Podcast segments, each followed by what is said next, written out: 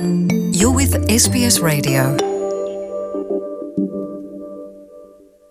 É a Luciana e ouvintes da SBS. É oficial, está confirmado. O coração de Dom Pedro IV pode mesmo seguir viagem para o Brasil e assim integrar as celebrações do bicentenário da independência do Brasil, ex-colónia portuguesa. O coração segue a tempo de estar uh, no Brasil em setembro, depois vai regressar à cidade do Porto. Em março passado, o embaixador brasileiro Jorge Prata, um dos coordenadores das comemorações do bicentenário da independência do Brasil, formalizou o pedido dirigido às entidades guardiãs do coração de Pedro em Portugal, neste caso a Irmandade de Nossa Senhora da Lapa, uma irmandade na cidade do Porto, e também o município da cidade do Porto eh, solicitou precisamente eh, que eh, fosse autorizada a viagem do coração de Pedro. A deliberação sobre essa autorização estava dependente de uma perícia que foi levada a cabo no dia 31 de maio, ao longo de mais de cinco horas. Uma equipa de peritos da Faculdade de Medicina da Universidade do Porto Porto e do Instituto de Ciências Biomédicas Abel Salazar,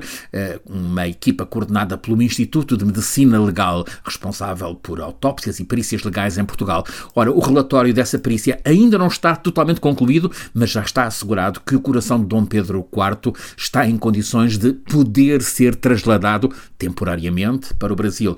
É o que acaba de assegurar Rui Moreira, o presidente da Câmara, ou seja, o município da cidade do Porto. Tornou-se tradição ao longo de décadas que sempre que vinha ao Porto uma alta patente brasileira, presidente do Brasil, por exemplo, ia em cerimonial ao lugar da relíquia, o coração de Pedro I do Brasil. Um dia antes de morrer, em 24 de setembro de 1834, Dom Pedro IV de Portugal Dom Pedro I do Brasil, fez questão de indicar que queria o corpo dele sepultado no Brasil, mas o coração entregue à cidade do Porto. Isto como agradecimento pelo empenho dos cidadãos do Porto, porque viveu nesta cidade durante os meses eh, do cerco à cidade do Porto, entre julho de 1832 e agosto de 1833, e considerou ter havido entre ele e a população uma cumplicidade absoluta. Pedro é, assim, o único chefe de Estado no mundo cujos restos mortais se dividem, por sua vontade, entre dois continentes. A autenticidade do coração de Pedro nunca esteve em causa, mas foi longo e conturbado o percurso que levou o órgão doado ao Porto até ao monumento, na cidade do Porto, onde está desde 1837, na Igreja da Lapa. Depois da morte de Dom Pedro, em setembro de 34, a mulher, Dona Amélia, fez encerrar o coração num escrínio. Um escrínio é uma espécie de guarda-joias com duas tampas e entregou esse escrínio ao ajudante de campo do rei. Viajou para o Porto num navio. O coração chegou ao Porto em fevereiro de 1835, quase cinco meses após a morte do monarca.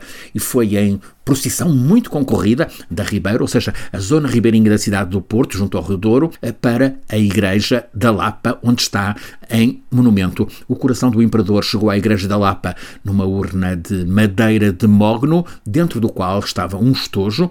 Eh, o original é a única peça substituída, mas mantém-se na igreja, e lá dentro um vaso de prata dourada com duas tampas.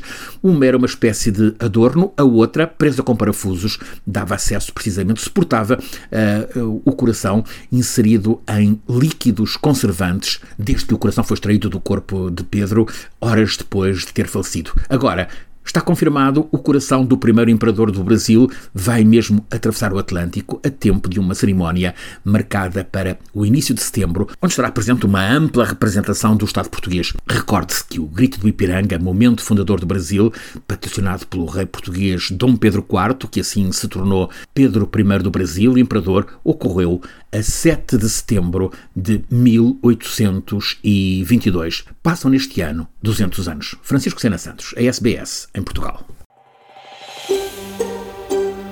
Want to hear more stories like this? Listen on Apple Podcasts, Google Podcasts, Spotify, or wherever you get your podcasts from.